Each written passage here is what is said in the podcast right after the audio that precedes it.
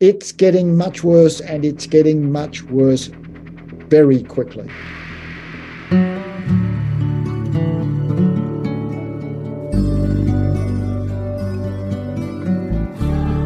The Sustainable Hour. For green, clean, sustainable Geelong. The Sustainable Hour. Welcome to the Sustainable Hour. We're in the midst of NAIDOC Week, lots of things happening all over the country, uh, where we pay a special tribute to our First Nations brothers and sisters and focus on their achievements and the injustices as well that they've faced. We'd like to acknowledge that we're broadcasting from the land of the Wathaurong people. We pay tribute to their elders, past, present, and those that earn that great honour in the future. We're recording from stolen land, it was land that was never ceded, always was and always will be Aboriginal land. And we hope that we wise up to the fact that the First Nations people of this country are the oldest living surviving culture on the planet. And there's so much in there, in that culture that focuses so much on community, nurturing the land and the community. And they've acquired that ancient wisdom from doing that for millennia most important day ever.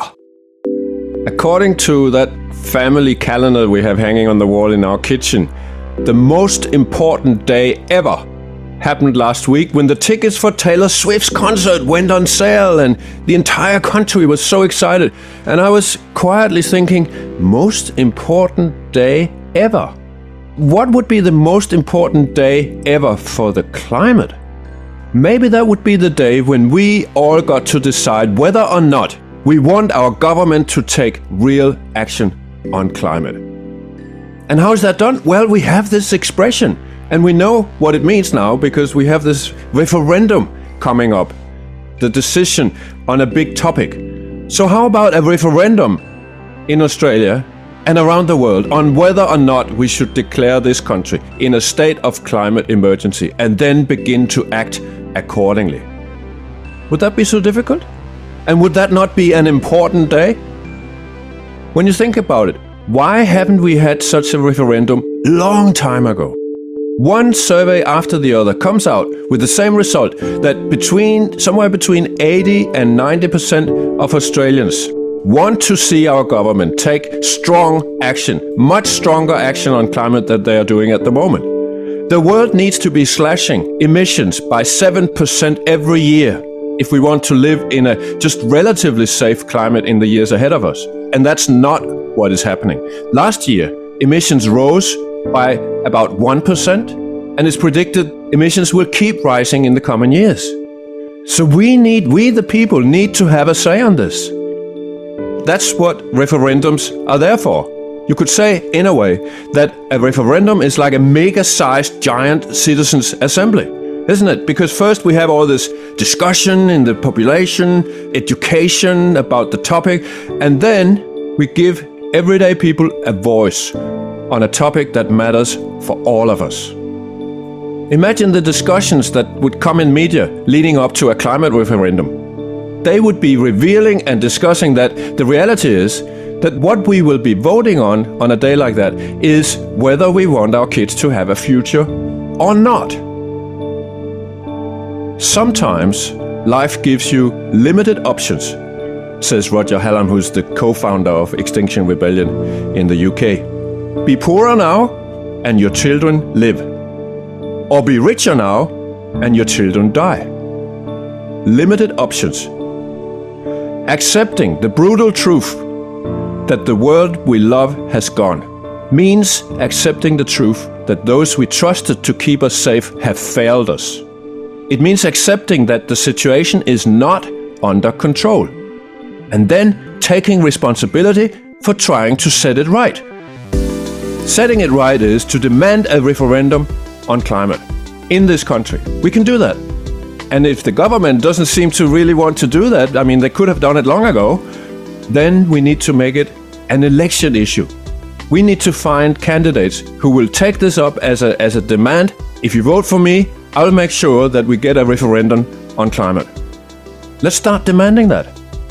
The most important day ever in our family calendars could be for the climate. Anyway, welcome to the program where we proudly deliver you messages that nobody wants to hear, including the, all the headlines that nobody wants to hear about from around the world. Colin Mockett, OAM, what new terrible disasters do you have for us today? Hello, Mik. Well, I've got some global disasters, of course, because the place is going to rack and ruin. And I was just thinking if you did have your um, uh, referendum on the planet, the way to get it through would be to, to have the question what sort of a planet do we want to leave for Taylor Swift's grandchildren? And that'll get everybody on board, won't it?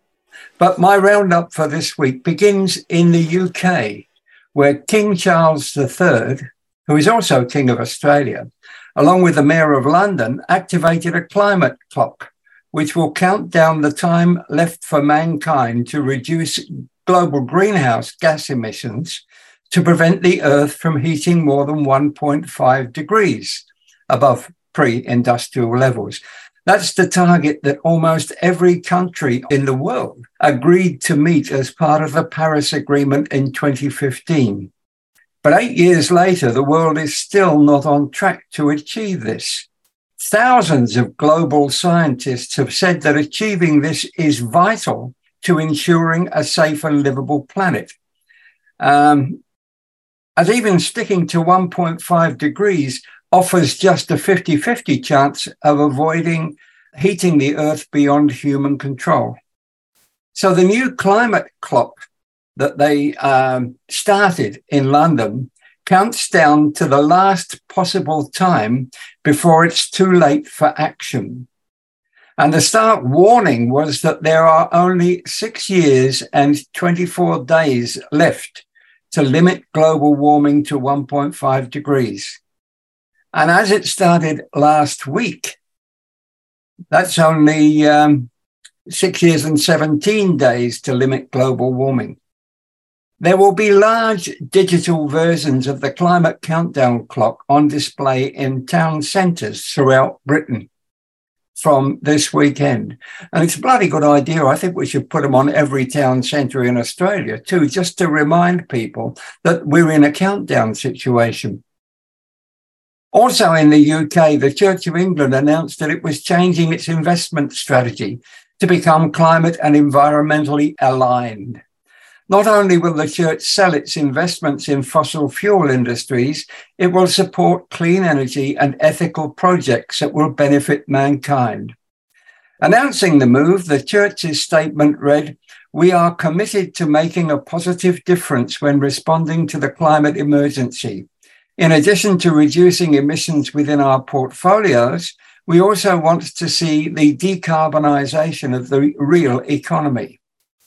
Now, normally this wouldn't have been worthy of note on my roundup until I read the bottom line. It turns out that the Church of England's commissioners manage $10.1 billion in endowment funds, which means 19.1 billion Australian dollars.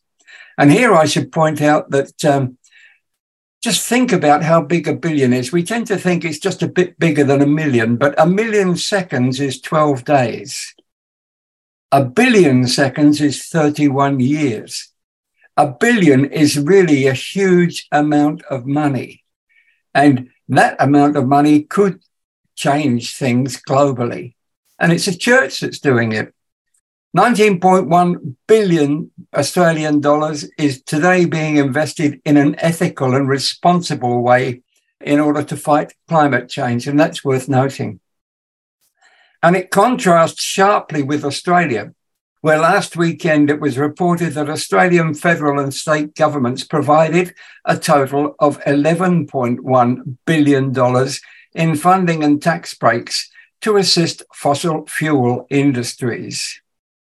Now, that's a billion dollars more than the federal government committed to its Housing Australia future. It's giving more money to the fossil fuel industries than it is on uh, looking after the future of Australians by providing homes for them. The Housing Australia Future Fund, uh, which is supposed to solve the nation's housing crisis. And to add insult to injury, Australia has got 118 coal, oil, and gas projects still in the investment pipeline. And it signed a deal with several Asian countries for them to send their carbon dioxide emissions to um, where we'll presumably use scientifically unproven carbon capture methods to store them. That essentially means pumping them into mines that are unprofitable and no longer being used. Meanwhile, wildfires still burn throughout Canada, which is having its worst wildfire season in history. Texas is among the hottest places on the planet. In Southeast Asia, Beijing is recovering from a brutal heat wave, and the nations of Thailand, Vietnam, and Laos are all enduring heat wave conditions that are breaking records throughout the region. Thailand recorded its hottest day in history at 45.4 degrees. That doesn't sound very hot, but when you take on the humidity, it feels like 54 degrees. Meanwhile, in Antarctica, the sea ice recently dropped to record lows for this time of the year. And this time of the year is the depth of winter for Antarctica. Coastal areas fringing West Antarctica are now ice free for the first time ever. Siberia just had its hottest day in history. And this caused more than 60 polar scientists to issue an urgent call to action, stating their deep concern that further irreversible change is likely to occur within, uh, without the accelerated efforts to reduce greenhouse gas emissions. And as a final note, climate scientist Joëlle Gergis put out a report warning that an El Nino effect will occur on the second half of 2023. And that's now. She said that during an El Nino, the southeasterly trade winds that usually maintain warm waters to the north of Australia, they weaken, resulting in localized ocean cooling and warmer than usual water off the coast of South America. This releases more heat into the atmosphere, causing hot and dry weather conditions to prevail over Australia as our rainfall shifts towards the eastern Pacific. When all this happens together, we face an increased risk of heat waves, bushfires, and drought over much of the country. And because global temperatures are rapidly rising, the 10 warmest years on record have all occurred since 2010. The presence of an El Nino will almost certainly set new records as the planet's relentless warming trend continues. As an extra, she said that if it occurs, it could effectively kill off what remains of the planet's largest living organism, the Great Barrier Reef. Now, I don't like ending on a gloomy note. As you know, I prefer to end on an upbeat note, but that's the way the climate news leaves us this week. So that's my report for the week. Listen to our Sustainable Hour for the future. Our first guest today is Joey Thompson. Uh, Joey's a 16 year old national organiser for uh, with School Strike for Climate, and in his own local area, he's the leader in the South Gippsland Youth Climate Action Group. So, Joey, it's a long time since we've had someone so young on our show, and we really welcome you to our. Yeah, thanks. Right. Tell us about why does a 16 year old, you should be out getting Taylor Swift tickets or something like that. Why are you getting involved in, you know, in, in such a heady thing at your age, at your young age?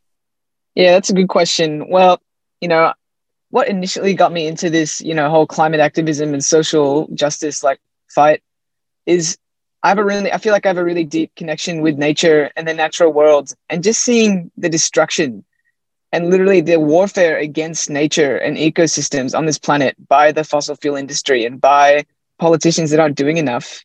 Just seeing that happen because of the climate crisis is just is devastating. And like that feeling like that just gut-wrenching feeling of like seeing like the bushfires like ravaging forests and like the destruction of like logging and all of that. So It's like, how can we do this? How can we let this happen? And we're just sitting by.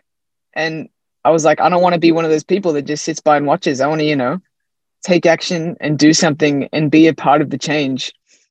And so I guess, yeah, I signed up with School Strike just over a year ago and now now I'm here.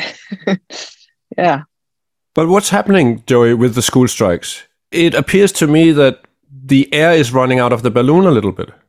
Uh, so what basically what's happened is, you know, we had so much momentum in 2019, like school strike, it was massive. I think we set records in Australia for the amount of people mobilized, which is amazing and it's fantastic. And then, you know, 2020, COVID rolls along and COVID just killed everything. I feel like a lot of things, but I'm really glad because the climate movement is coming back and it's big and it's going to go crazy. And the big thing with school students is I think once, you know, we get ignited and something sets us alight and we have something to, you know, fuel us, then we are going to go and we are going to be massive and we are going to be, yeah, we're going to be like the number one player out there for, you know, the climate movement. We're going to be massive. We just need that initial spark and it'll get us going, but we're getting there. What do you see that spark as being? I think it's all about, you know, building up momentum. And I think once the ball gets rolling, then it'll happen. So we just, you know, you start small, but then, you know, eventually we'll get, it gets bigger. And so, you know, we've got smaller actions happening and then big plans for later this year and next year. And so you just got to get it rolling, you know, and get the momentum happening. Let's hear about the plans, Joey. Yeah, well, we've, we you know, we've got talks about, you know, a mobilization date, like strike date sort of stuff happening next year and the year after, that sort of stuff. And then right now we're building back the national base, uh, national space to school strike. Um, and we're really local group focused. So we want lots of local teams, you know, grassroots, decentralized, to be taking action as young people. And we really want to empower young people to have a voice and to get up there and to do something about what you feel is important because this is a massive issue. This is the number one issue affecting us is young people, the climate crisis. And so, School Strike for Climate on a national level, we want to be able to support young people everywhere to be able to, you know, stand up and have a voice, and then bring everyone together, um, you know, to have a big, big actions. On the subject of voice, Joey, um, you're 16, your friends would all be uh, 16 or 17, which probably means that by the next election, your voice will be a vote. You'll be 18 and old enough to vote. Now, as a general rule, when you have a vote, you have a free choice. But do you feel you have a free choice this time around, or do you? Uh, are you, as a group, pushing so that when you do get to vote, you are always going to vote for the environment? I think for me personally, voting like environment is probably and like climate action is one of the biggest you know the biggest influences on who I'm going to vote for in an election. Um, I'm lucky I just squeeze in, so I'll be able to vote next federal election, hopefully. Um, I just want to, I guess, with other young people, like obviously, I'm not going to go around saying you have to vote for this person. Like that's not what we want to do. We just want to be able to, like, I guess, empower people to say, like, what do you feel passionate about, and then I guess it's really expose, like Labor Party, like they, you know, go out there and say, you know, we're climate action, we do all the good stuff, we're going to save the planet. And then they just approved a new coal mine. Like, get your priorities together. You are not, like, the Labor Party is not taking good enough action on the climate crisis. They're not ambitious enough. And yet they say they are. And it's really, like, it's convincing people. Like, you'll talk to people and they'll be like, oh, I thought the Labor Party, you know, was doing enough for climate action.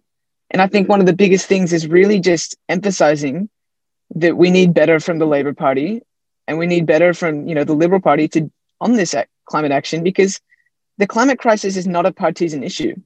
Like it should not be a partisan issue because this affects all of us. Doesn't matter who you vote for. If you vote red or blue or some other one, you're still getting affected by the climate crisis in Australia. Impacts all of us, and we need to take action together. Juice Media is out with a, a, short little video once again. They produce these short videos. We played one last week. I think we need to play this one as well. It's about, just like what you're talking about, Joey, it's about labor and where they stand.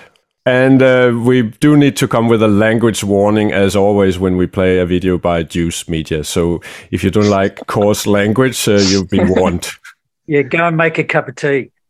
Hello, I'm from the Australian Government, where it has come to our attention that many of you are calling us the Shit Light Party, and we'd appreciate it if you'd stop. Because you see, it's not our fault. Remember that time we tried being not shit by taking not shit policies to an election? We lost, so we thought, fuck it. Let's try being a bit more like the Shit Party by adopting most of their shit policies. Let's try being shit light. And boom, we won. But don't worry, that doesn't mean we're actually shit light. We only had to be shit light to get into government. And now that we're in government, we have to keep being shit light. Because if we stop now, the shit party and their mates will say mean things about us, like Labor broke its election promise to be shit. and they don't have a mandate to be not shit. And see, you can't trust Labor to be shit. And so, to avoid all that, we have to stay shit light for a little longer. Sadly, many of you, we're sorry to say, are not political geniuses like us and thus don't appreciate our cunning strategy of pretending to be shit light by being shit light in order to one day be not shit. That's why you 2D chess players are upset at us for rolling out shit party policies, like opening up massive new gas projects and thermal coal mines in the final years we have left to take action, continuing to privilege private schools over public ones, and voting with Dutto to protect pork barrelling. To be fair, we have introduced some not shit policies, and anyone who thinks we're just as shit as the shit party must have forgot just how shit they were. But that hasn't been enough to console the millions of you who can't afford food and rent, while we cling on to shit party policies like huge tax cuts for the rich, pretending to deal with the housing crisis, and refusing to raise job seeker anywhere near the fucking poverty line. Because of your failure to appreciate how all this shitness is for your own good, we now face a dilemma. Do we stay shit light to keep the shit party and Rupert off our backs? Or do we become less shit to prevent millions of you who want stronger action on the housing and climate crises from deserting us at the next election? Between us, we'd love to be less shit. Some nights we lie awake and dream of being not shit at all. But we can't do it without you. We need your permission, a mandate, to be less shit and remove the shit stained undies the shit party uses to wedgie us. So, friends, if you truly support us, tell us when we're being shit light. Stop patting us on the dick for it. It only makes it harder. Kick our ass and we'll cough up not shit policies. Because if we take our shit light policies to the next election, chances are we'll lose a shit ton of your votes to not shit candidates and end up in a minority government, which would force us to be not shit. And we wouldn't want that now, would we? Australian government, help us be less shit. Authorised by the Department for Soul Searching. Thank you to all our patrons for making the Honest Government ads possible, especially our patron producers. If you want to help us keep governments honest, you can do so at patreon.com forward slash the juice media, or you can grab some merch from our store.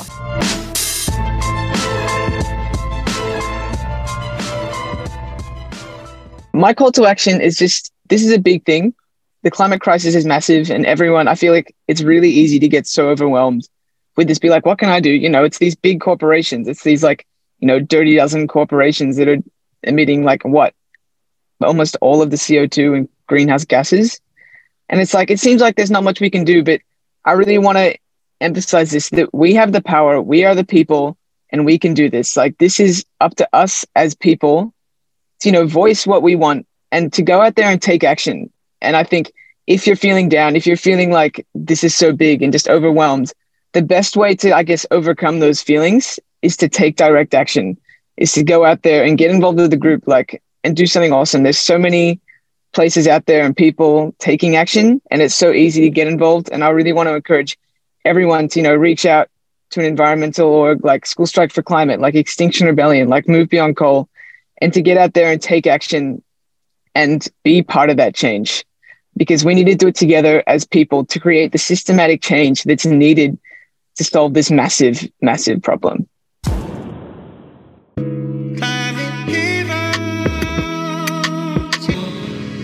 You say biking is to my liking, my climate hero. Sacrificing that longer life thing, that's just icing. Fit like a Skarsgård, northern Viking. Walking, not driving. Cars go faster, cars blow massive carbon smoke backwards. Walking is better for cardiovascular cofactors, heart strokes, and cancers. Especially if the physical activity is integrated with the nutritional scheme. Extra beans and greens and less red meat. Ancillary effect of living emission free is we never settle for less and see fewer premature preventable deaths. Climate change is anthropogenic, and yes, tackling it is bringing the health co benefits.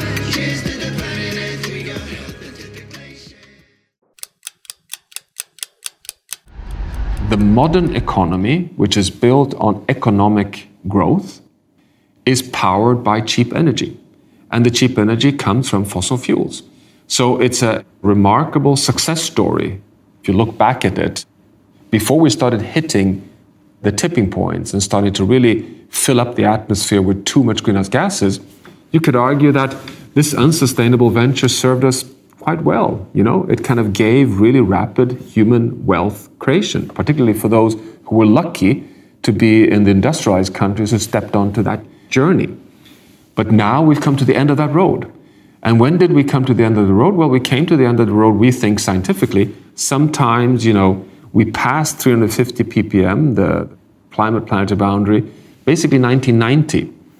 So it's the last 30 years that we have shifted over from this big resilient planet that could cope with the unsustainable pressures that basically subsidized our wealth into this phase where it no longer works.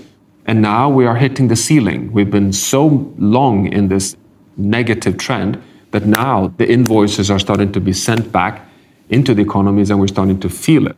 So the crisis and challenge is now. It's not far in the future, neither in terms of impacts nor in terms of action.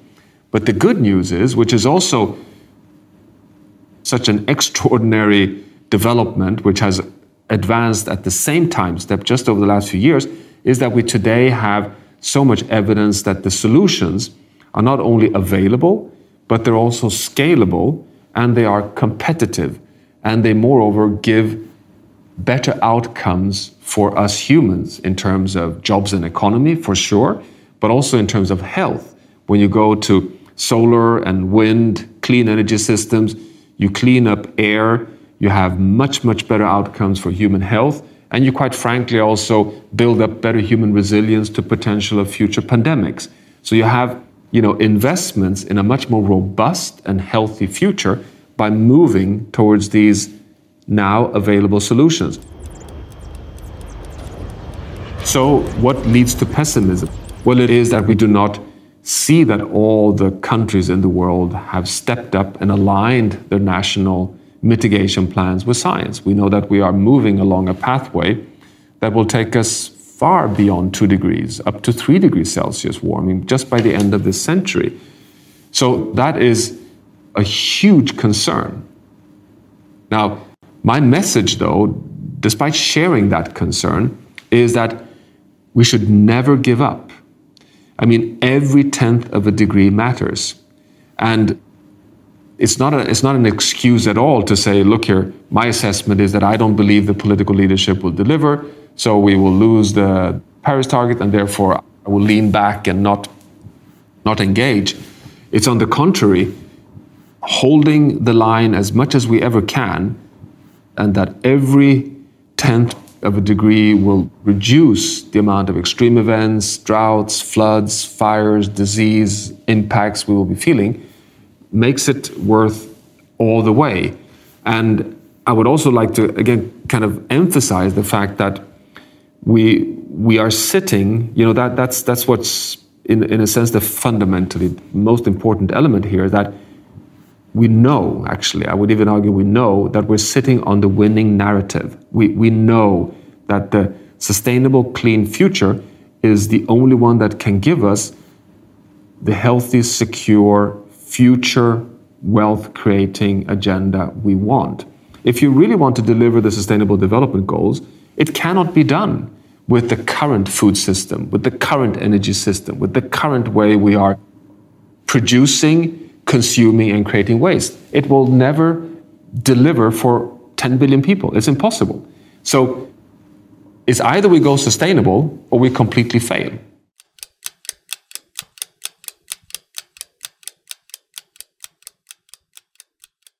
We have also a report from our youth reporter, Ben Pocock. This time he's been looking into this exactly this issue that we're talking about about carbon capture and storage.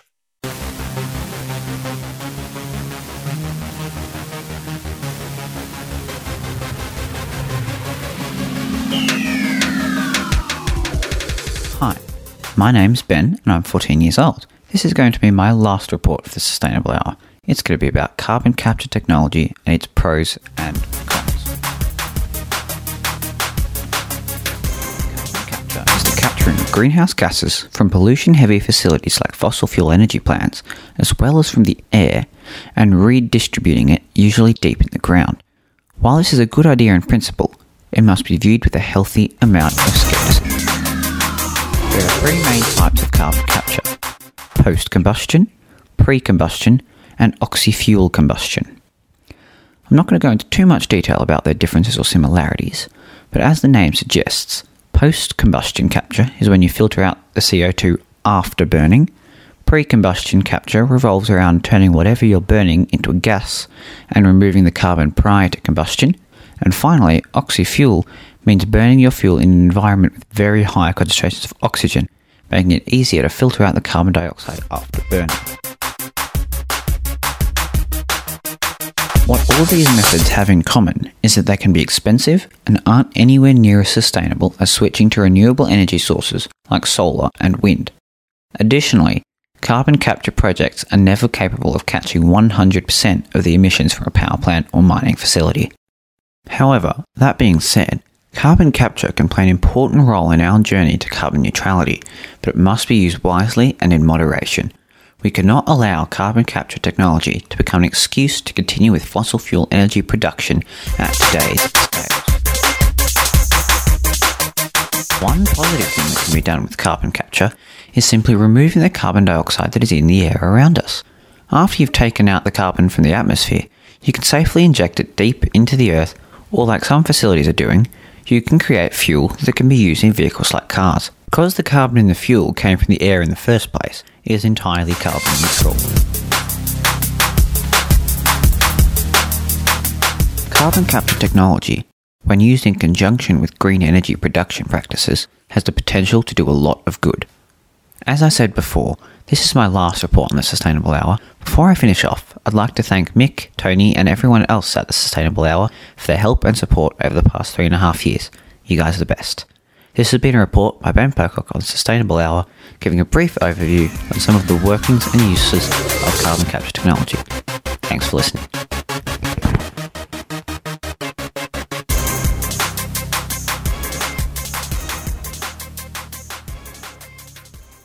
That's the last report that Ben's going to do for us. He's just acquired a job and feels that he's he's not able to do it justice anymore.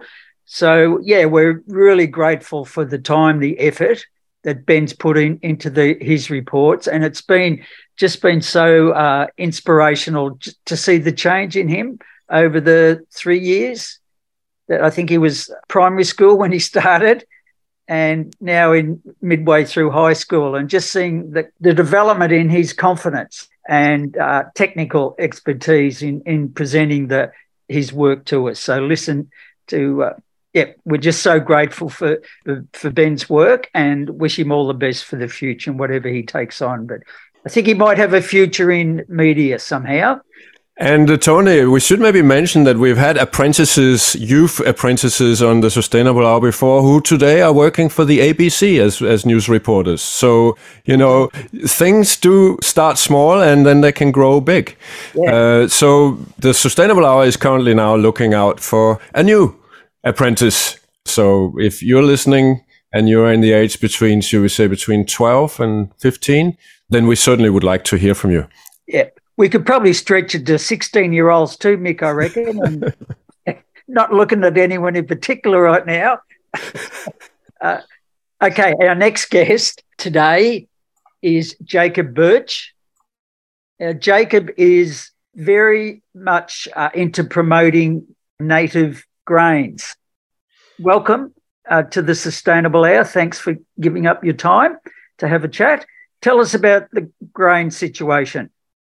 Thanks for having me. Um, I guess it's a big story to tell, so um, I'll try to sort of make it succinct as possible. But you know, we're talking about a sixty thousand year old story here. Um, where First Nations people across Australia were harvesting and consuming native grass grain. So we're talking about grains just like wheat, barley, rice. Um, you know, we have the ancestral variety of rice in Australia. So, you know, all that rice you buy in the shops, all that rice in Asia and India, most likely traces its genetics back to the populations in Australia.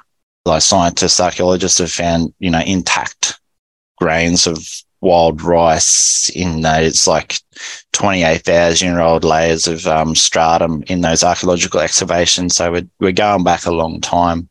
Um, yeah, but, but for my mob, the Gamilaroi people of um, northwest New South Wales, southwest Queensland, we had semi-arid species that are quite unique. Um, you know, not closely related to any of those typical sorts of cereals that you get out on the market. Um, these are long-lived perennial grasses. You know, like I'll keep it on theme here with the sustainability sort of topic. Um, perennial means that they don't live and die within one season, like wheat, which is annual. Um, so with modern crops, you know, you go through and you you put your your crop in, and then it lives and dies within a season, and then the ground's bare. Sometimes they leave a um, you know, stubble retention or whatever. Um, and then they plant another crop year after year. Um, whereas our natives are perennial, they're in there, they're in there forever, pretty much. Like we, we literally don't know how long they grow. We know 50 years, but probably longer. So you put a grass in the ground, it's going to be there for 50 years, two generations at least, but they'll be self maintaining too. And then because they are perennial, they, they are adapted to those cycles that we experience in Australia of those droughts and floods and fires. So they're tolerant to all those um, different kinds of climatic extremes and, and, weather extremes. So, but the thing is, the situation with those now is our native grasslands are so badly degraded. You know, we talk about a situation with the Great Barrier Reef, or we talk about situations with like logging and deforestation. Um, but we don't acknowledge the importance, the significance of our native grasslands. We have over 1,100 native species of grasses, and is so difficult to find a nice, healthy native grassland. Um, I live on the Sunshine Coast, Queensland, Kabi Kabi country. You cannot find a healthy patch of native grassland anywhere. It is, you know, our grazing industry and pastoral industry is brought in all of these invasive grasses and now you can't find anything. You know, here we have pigeon grass. You go out west, you have buffel grass. Up in the Northern Territory, gamba grass. It's just crazy. We're losing all of these native ecosystems that support all of that biodiversity. And when we lose our natives and transition to, say, buffel grass in semi arid Queensland or Gamilaroi country, for example, those grasses are then um, they burn more intense. They they create more of a fire risk. So when they burn, you're releasing more carbon dioxide and more ferocity. So not only burns and releases more CO2, but you're also damaging the ecosystems where they exist because they burn with too much intensity. So you not only kill everything, all the other plants and trees, but you're also killing all the animals, animals that take shelter under the ground because it just burns too hot. Um, and, you know, like our natives also sequester carbon into the soil. So we talk about, you know, we have to, we have to stop CO2 emissions. We, we point the finger at the extractive industries, but we don't acknowledge the complexity of the issue that we face in that if we cut off carbon production, we're not going to fix the problem. So I studied environmental science and marine science and got a really good holistic understanding of the complexity of this issue we face. You know, our biggest carbon sequestration, natural carbon sequestration is in our wetlands and it's in our mangroves and it's in our seagrass. And everybody lives on the coast. We've destroyed our mangrove ecosystems. We destroyed our e- seagrass ecosystems. Um, you know, so just cutting off CO2 is not going to fix this problem. We need to also remediate our degraded landscapes because that's what holds the carbon. And like, you know, we talk about Amazon as the lungs of the planet. That's not actually true. The lungs of the planet is the ocean. So we need to also be looking after the ocean because that's that's our lungs. That's we go back far enough. This planet didn't start out with oxygen. And the first microbial, like single cellular organisms, first sparks of life on this planet were in the ocean, and they were what produced oxygen. That's what oxygenated this planet was the ocean. So we need to sort of talk about the complexity of this issue we face. Um, this is that's a really big challenge. What's the benefit?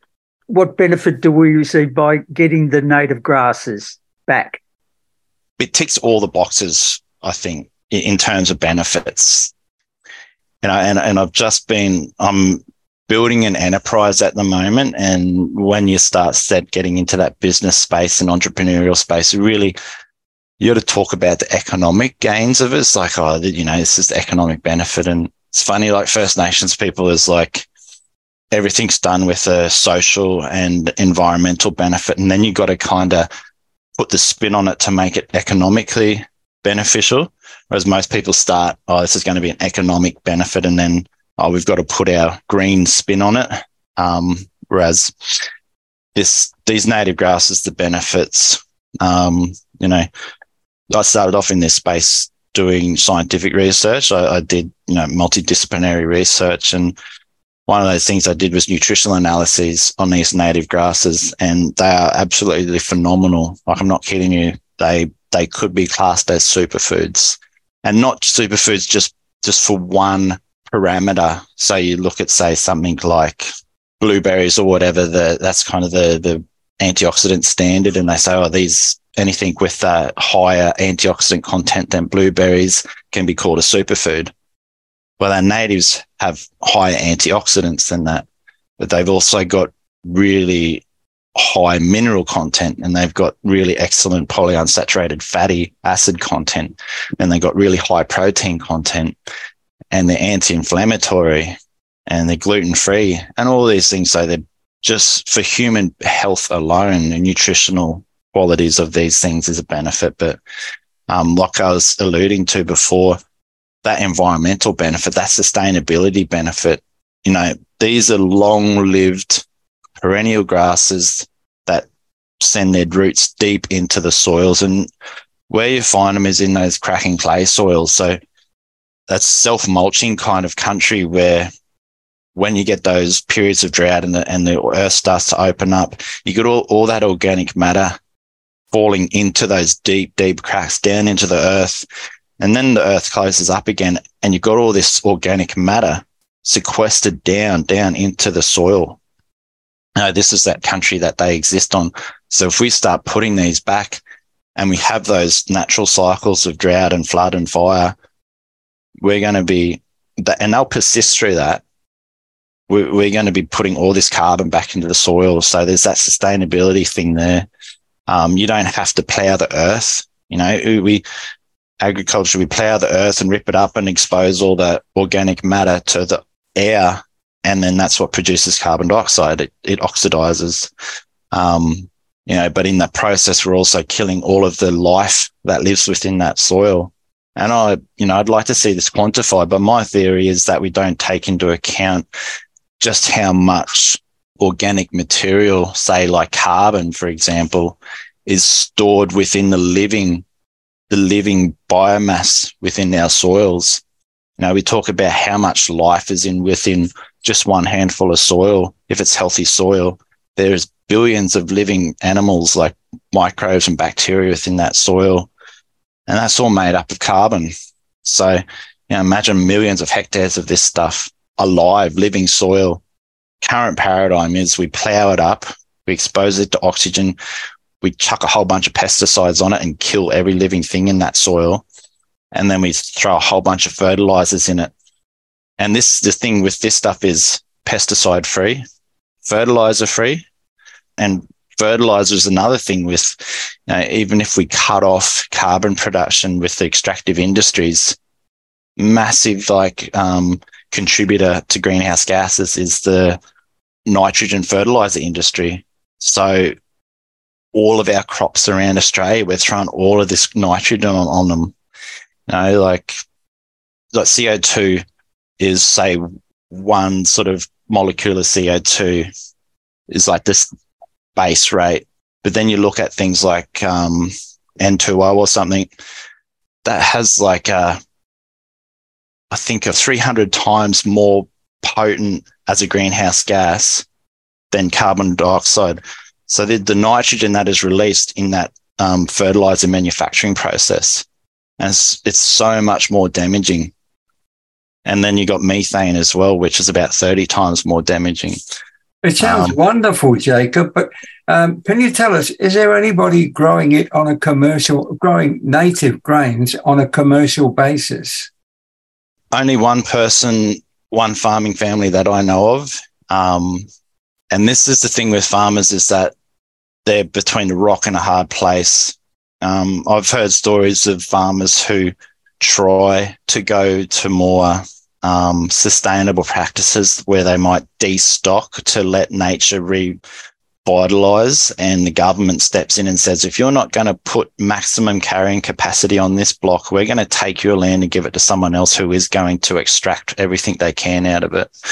Um, but they're also up against it with the banks. You know, they borrow money and they have to they have to do these practices to get the maximum yield. Whereas our natives don't yield like you know the Roundup ready wheat. So, uh, you know, a lot of farmers are kind of like, you know, we'd like to do it, but we need to see that it's actually going to pay the bills.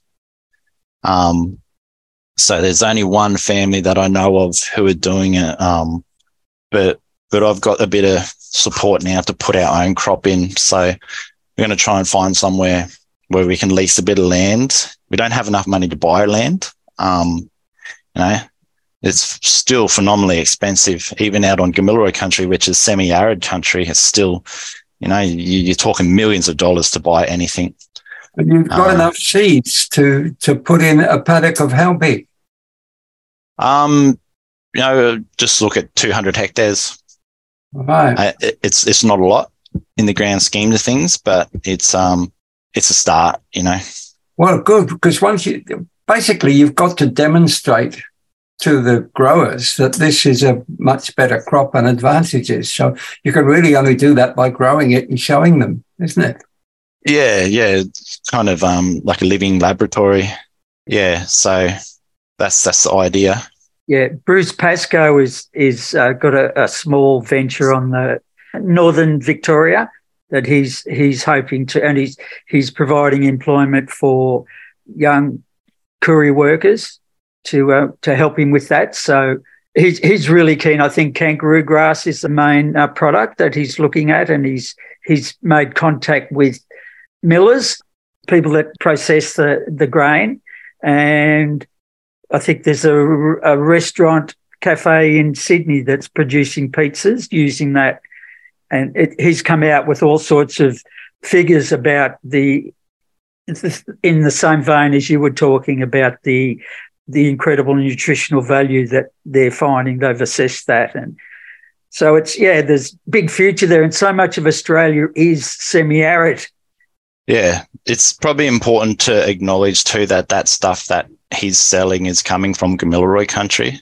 That's grain off our country. That's our grain that's being sold into those high end restaurants in Sydney and Melbourne.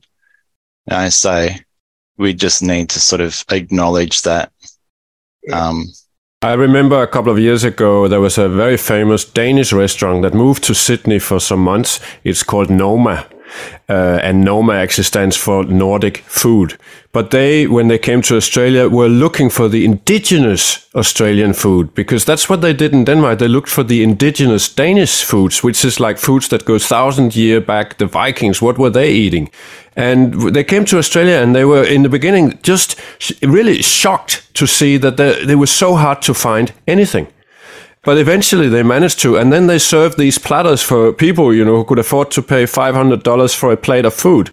And it had on it the finest indigenous grains and herbs and foods uh, that they had been able to find. What that told me is that there's something here where Australia is completely missing out. Yeah, but we're we're losing that. We're losing our foods, our, like our foods of abundance, even you know, because like I was saying, our landscape is so degraded. We're losing all of these species, and and our country is being overrun with these invasive weeds, invasive pest species. You know, I've just been out on country recently, and the number of goats that I saw, I was phenomenal, and they have no fear they are everywhere in plague proportions. And, you know, with goats, they will eat anything. And it's like this, we've had rain out there and, and it looks sick. Imagine when we have drought and these goats are eating every little bit of green that's left. It's going to be a, a disaster. So, yeah, like our native foods will become even harder and harder to find. Yeah. Like, what are you hoping to achieve with your venture, your enterprise? Um, you know, like I'm not trying to get too far ahead of myself. Like I have a big intergenerational vision, um, but with this venture, sort of like I say, five to ten year plan is to be able to get ourselves property. You know, a significant bit of land. I'm not talking 200 hectares. I'm looking more like you know, 4,000 hectares would be beautiful. 4,000 hectares back out on Gamilaroi country where we can start to care for that piece of land and start to bring back all of those foods that we're talking about. And not just foods, Gamilaroi country is absolutely chock full of medicines and some of the best timbers in the world, some of the hardest timbers in the world. You know, we have this whole abundance of, of, um, products out there that if we can learn how to manage properly in a sustainable way, in a regenerative way, in, in a reciprocal manner, where we're not just extracting it, that gift is is received and, and a gift is given in return to country, then that's that's the aim in that that sort of 10 year time frame to get that. And you know that we've already started that that motion now. We've started taking those steps and you know you're talking about the millers. You know bruce pascoe talk, talking to millers and that. I've been funded to set up a processing enterprise and put a mill, a stone mill, like here in Australia, and start to process these grains so that us Gamilaroi people can take control of our grains that are coming off our country rather than shipping them a thousand kilometres to Victoria. I get a sense that there's a network developing around native foods by F- First Nations people. Is that happening? Yes and no, like so it it all comes down to three things I think is one capital. You need the financial capital there to to purchase back land. You know, they, we talk about I think it's now around 60% of Australia's land mass is under some kind of legal, like First Nations legal tenure. But that's not land that can be accessed for economic output. So you might have native title, but you can't go onto that native title country and and start an enterprise. You know, that doesn't allow any of that thing to happen. All it allows you to do is access land for, you know, cultural purposes. You can't go out there and put a farm on a piece of crown land. And and you can't go and take freehold land. That's, you know, that that narrative that came out of John Howard era is a load of rubbish. You can't go and take someone's freehold country because you've got native titles, a load of rubbish. But um, so we lack the finance and we lack the land, and we need to set up our governance systems as well. So like to to self determine on our own aspirations as opposed to having to go to non-indigenous entities to to have that governance thing. And, and I say yes or no with the bush food network is that you have bush food things start up, but you have non-indigenous governance people in there governing, running the show, and then they become the gatekeepers, and then they, you know, they take it down that same pathway as maintaining the status quo.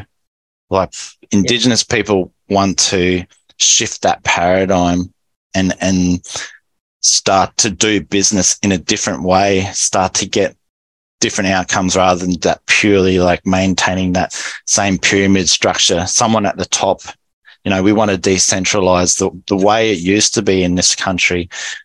Power was not concentrated, it was decentralized, you know, and, and, and, and there was very small groups of collective decision making and but it was all relational too you know you you had responsibility and and so that that kind of stuff is because we're talking about something so different, it's very hard for people to fund it.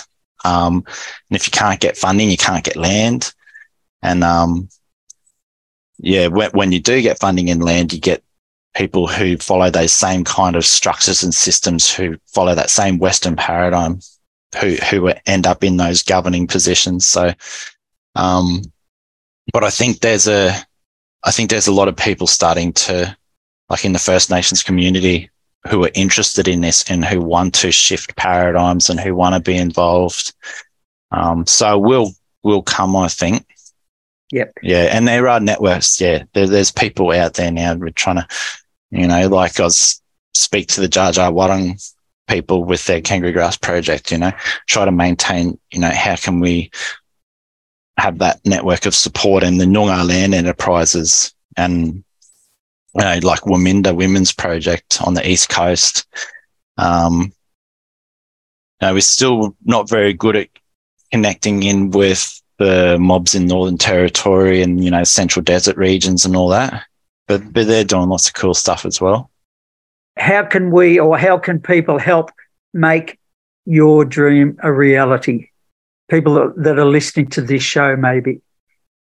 I don't know. Like, so someone non-indigenous who was taking one of our food products, you know, is saying, "Oh, it's important to acknowledge that this is coming from Gamilaroi country," and I was like, "Acknowledgement isn't good enough."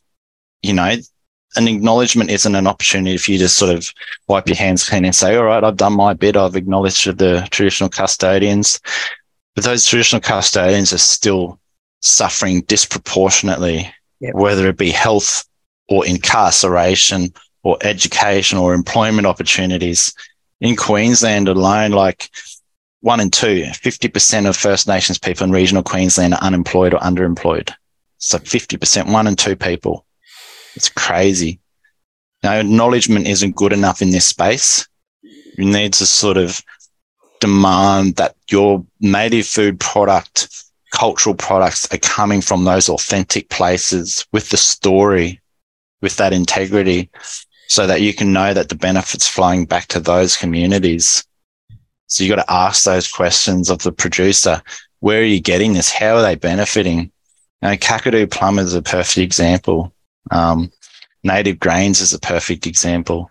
Ask the question and, um, yeah, try to buy that authentic product.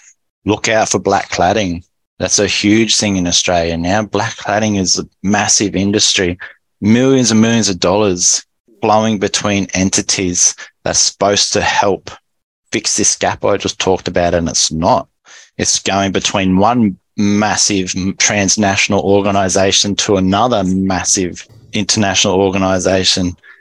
And it's like, yeah, just another opportunity for them to, you know, throw money around and yeah. So demand that authenticity, I suppose. Look beyond an acknowledgement. Look mm. for hmm. the impact. Today's program, if you've been listening through the entire hour, we have met two inspirational guests here who both are being the difference, I should say, with the climate strikes and with indigenous foods. Doesn't that just show if we want to change the paradigm, we need to be the difference? We need to dare to be the difference. Be the difference. Be the difference. Be the difference. Be the difference. I know the world's gone mad. It's true. Be the difference. Many people say that Sweden is just a small country and it doesn't matter what we do. But I've learned that you are never too small to make a difference. And if a few children can get headlines all over the world just by not going to school, then imagine what we could all do together if we really wanted to. Be the difference. Be the difference. 'Cause darling, the future's watching.